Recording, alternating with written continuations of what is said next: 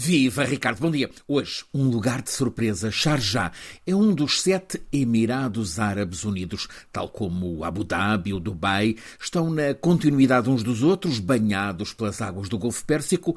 Cada um dos sete tem um emir como soberano. O sheik de Sharjah, Mohammed Al-Qassim, tem uma particularidade que o distingue, dá valor prioritário à cultura. Na capital, uma cidade cosmopolita, com ampla marginal, quase 2 milhões de pessoas, há uma rede de museus, galerias de arte, bibliotecas.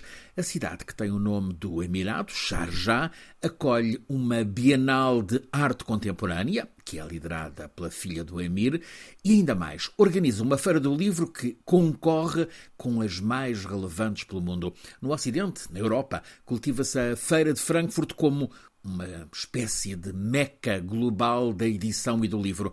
Mas os números desta Feira do Livro de Sharjah não lhe ficam atrás. No ano passado teve 2 milhões de visitantes. Este ano a Feira do Livro de Sharjah abriu anteontem, 1 de novembro, e prolonga-se até de domingo a 8 dias. Os dados sobre esta feira impressionam. 2.200 expositores, a maior parte são editores, de 112 países, centenas de escritores presentes. Está lá em peso a literatura e a edição de todo o Médio Oriente, muita Ásia, também muita Europa e Américas. A Coreia do Sul é o país convidado este ano, mas Portugal tem lugar privilegiado. Vemos em fotografias e imagens vídeo o stand de Portugal, logo no centro do grande átrio da nave principal. Estas imagens também mostram como a surpresa da instalação atrai muitos visitantes. O stand é da Universidade de Coimbra e o projeto do Ateliê do Corvo, Carlos Antunes e Desiré Pedro. E o que é? Uma carruagem, 18 metros de comprimento, toda em vidro, pintada a preto, mas com transparências, lá dentro expostos mapas antigos, livros, documentos, imagens. A carruagem está concebida como um lugar de tranquilidade e até silêncio no meio do grande polício do enormátrio. Título genérico: Os portugueses no Golfo entre 1507 e 1650. Uma experiência interligada.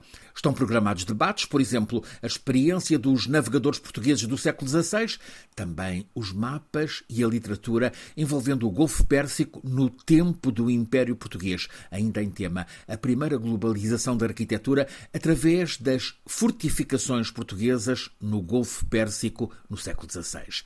Em fundo a todo este interesse, a dedicação do Emir de Sharjah ao estudo do passado como alicerce para o que é contemporâneo. E aqui entra essa forte ligação com Portugal, que tem agora como base a Universidade de Coimbra, que já organizou no ano passado, nas salas do arquivo da Universidade, as Jornadas Literárias de Sharjah. Coincidiram com a atribuição do título de doutor honoris causa ao emir Sultão Al-Qassimi de Sharjah. A cultura, assim, a funcionar como base para uma ponte de afeto entre um dos Emirados Árabes e Portugal. A Feira do Livro de Sharjah, que este ano tem como lema Nós Falamos Livros, ganhou prestígio como lugar de negociação de direitos de publicação, descoberta de novos escritores, novas literaturas. Há uma revista inglesa, título Bani Paleo, nome de um mítico monarca poeta sírio. Esta revista é há já 20 anos uma janela aberta que nos mostra partes da riqueza do panorama literário árabe, um panorama tão desconhecido como, aliás, o português será por aquela entre tantas outras regiões do mundo. Todos ganhamos com encontros assim.